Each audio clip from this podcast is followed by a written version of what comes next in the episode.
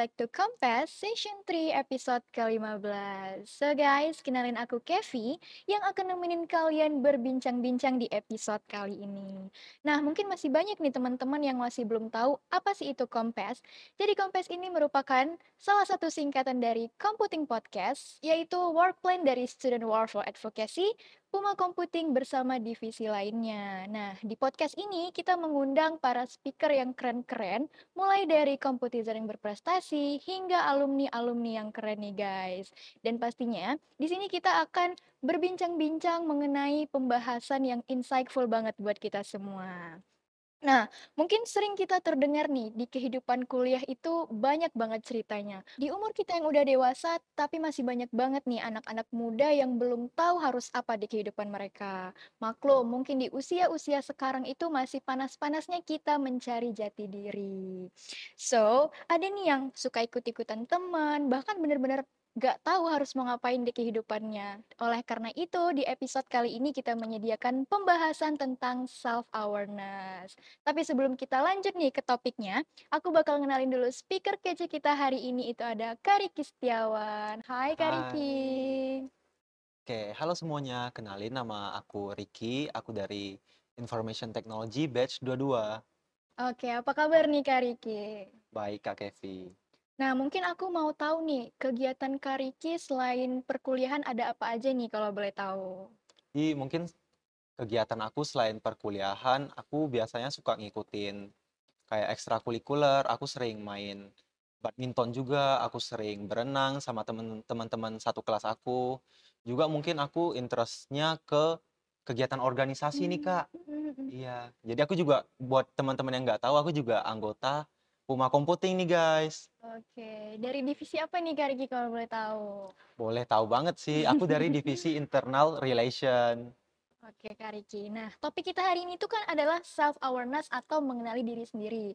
Menurut pendapat Kak Riki sendiri nih, penting gak sih kita mengenali diri sendiri? Menurut aku penting banget sih Kak.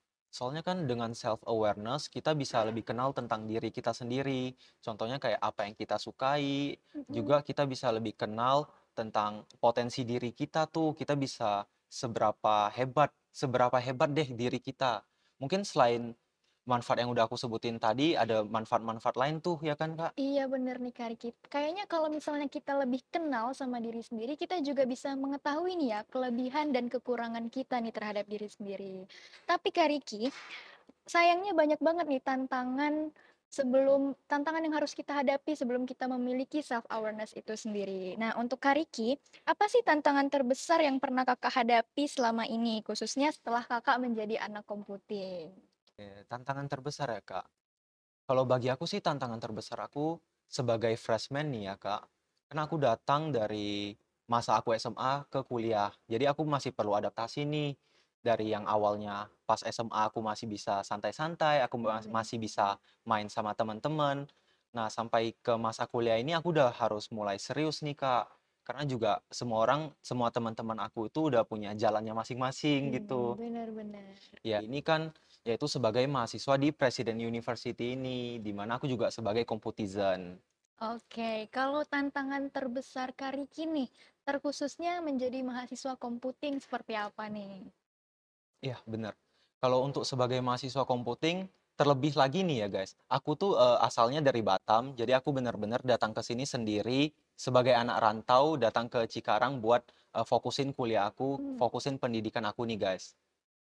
Jadi yang eh, first thing first yang aku harus adaptasi nih guys ya, yaitu dengan lingkungan sekitar, dengan kayak culture-culture di sekitar sini, di mana itu of course beda banget sama eh, di kota aku sebelumnya.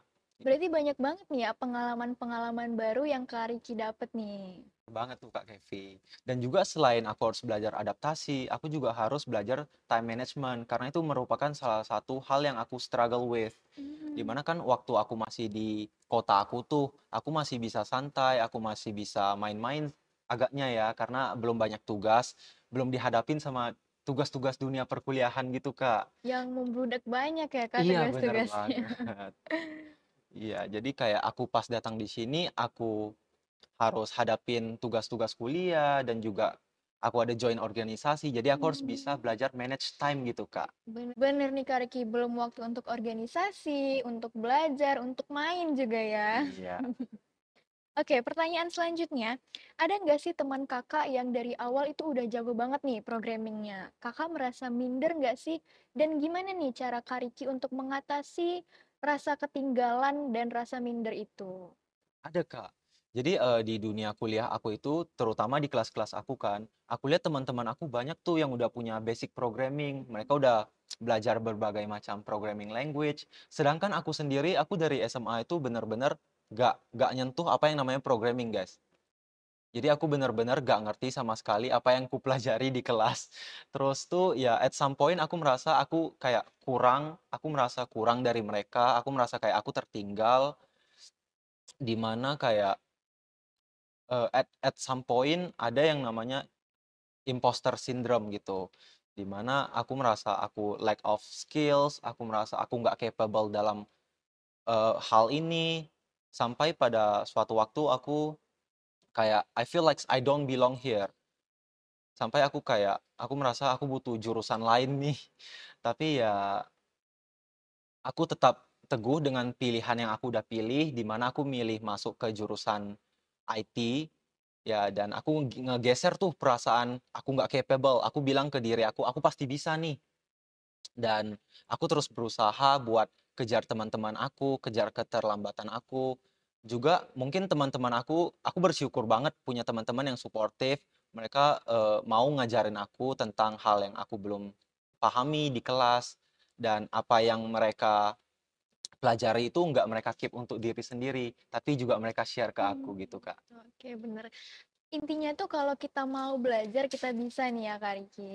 Bener banget sih, Kak. Oke, pertanyaan selanjutnya, sejauh ini Kakak pernah nggak sih ngerasa stres selama jalani kuliah? Kalau iya, apa nih yang buat Kakak stres dan gimana cara Kakak ngatasin stresnya Kakak itu sendiri? Kalau stres sih ada ya, Kak, sering malahan. Iya, sebenarnya balik lagi ke yang tadi aku bilang, aku merasa diri aku kayak kurang nih dalam hal programming, dalam hal IT. Jadi, eee, mungkin itu kadang membuat aku kepikiran, bahkan mungkin stres ya, Kak. Mmm.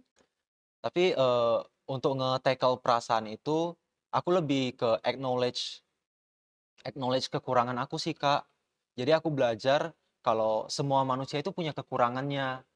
Nih Kak Riki, kita juga bisa menempatkan diri kita di lingkungan nih. Salah satunya mungkin teman-teman itu adalah self control, di mana kita bisa, eee, mengatur ucapan kita, emosi, bahkan Ucapan-ucapan kita yang mungkin sering kita ucapkan tanpa tersengaja ya, Kak. Dan terus kita juga bisa act speak louder than word, di mana kita bukan cuma dituntut untuk berperilaku, tapi juga tindakan yang kita lakukan sesuai dengan ucapan-ucapan kita. Dan yang terakhir itu pentingnya percaya diri akan kemampuan yang kita miliki. Benar, Kak Riki? Bener banget, Kak Kevi. Oke, aku mau lanjut nih ke pertanyaan berikutnya. Pernah nggak sih Kak Riki ada di posisi Kakak tuh nggak tahu mau ngapain? Mau ngapain nih untuk menghadapi masalah-masalah ini? Apa sih yang Kakak lakuin untuk menghadapi masalah yang Kakak dapat itu sendiri? Oke, pastinya ada sih, Kak. Jadi mungkin sebagai kita sebagai mahasiswa perkuliahan nih, apalagi jurusan IT/IS kan Mmm, ya, kita sering nih dihadapin dengan tim atau grup project, di mana kita harus bekerja sama sebagai tim sama member-member kita buat nge-solve project kita. Nah, untuk bikin tim atau grup project ini kita require interpersonal skills ya, ya kan Kak?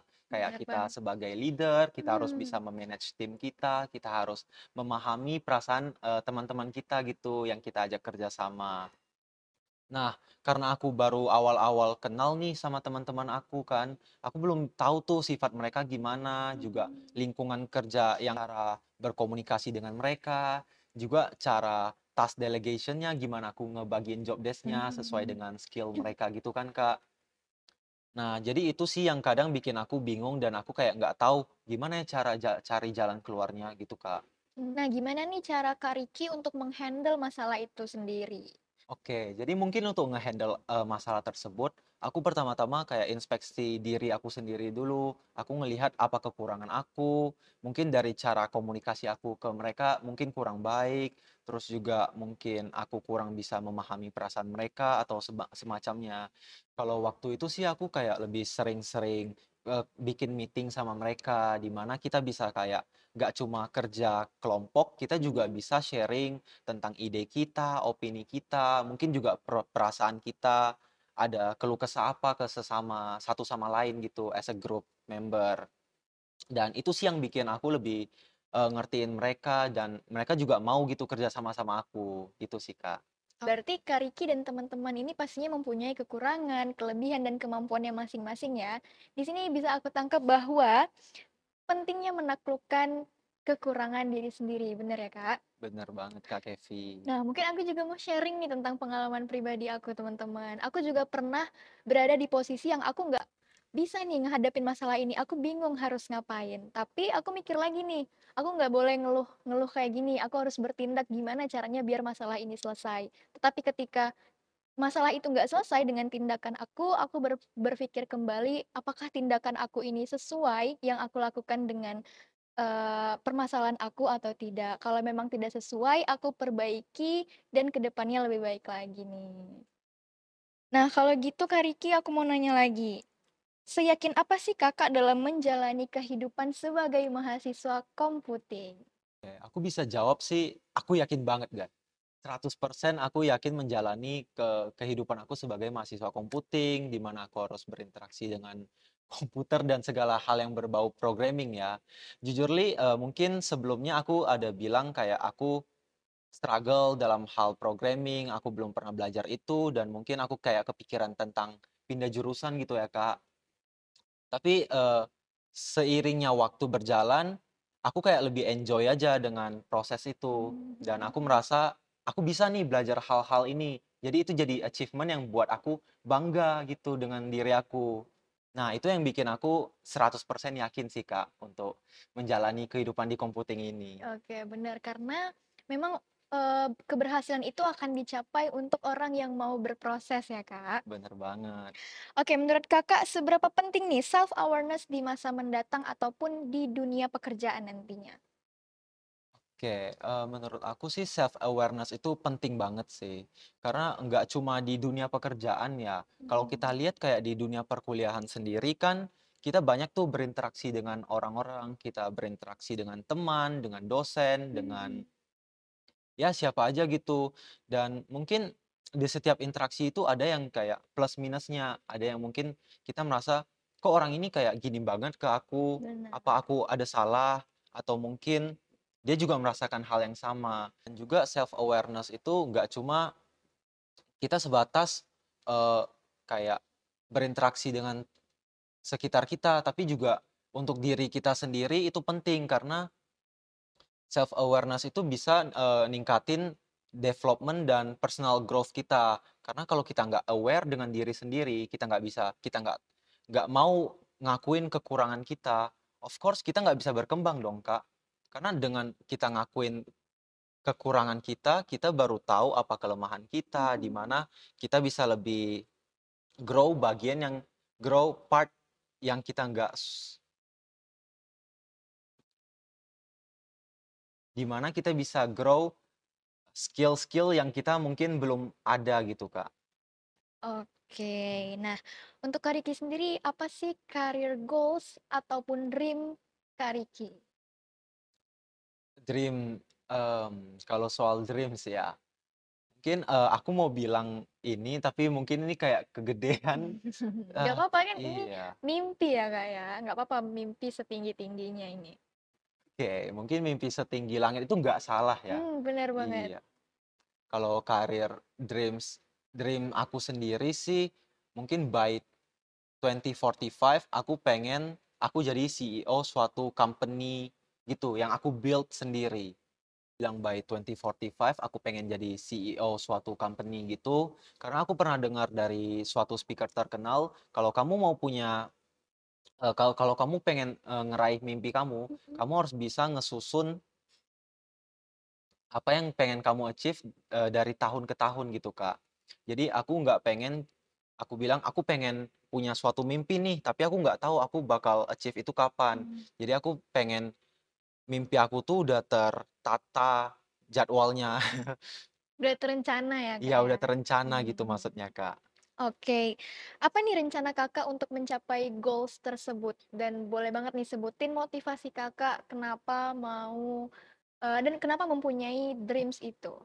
Rencana aku sih lebih ke cobain semua hal yang belum kamu coba gitu. Mmm, Jadi ada ada opportunities apa, usahakan kamu ambil aja meskipun kamu belum, eee, begitu menguasai hal tersebut. Jadi kamu selagi kamu nyobain, kamu juga bisa belajar gitu hal-hal baru. Ya itu sih yang jadi motivasi hidup aku juga, di mana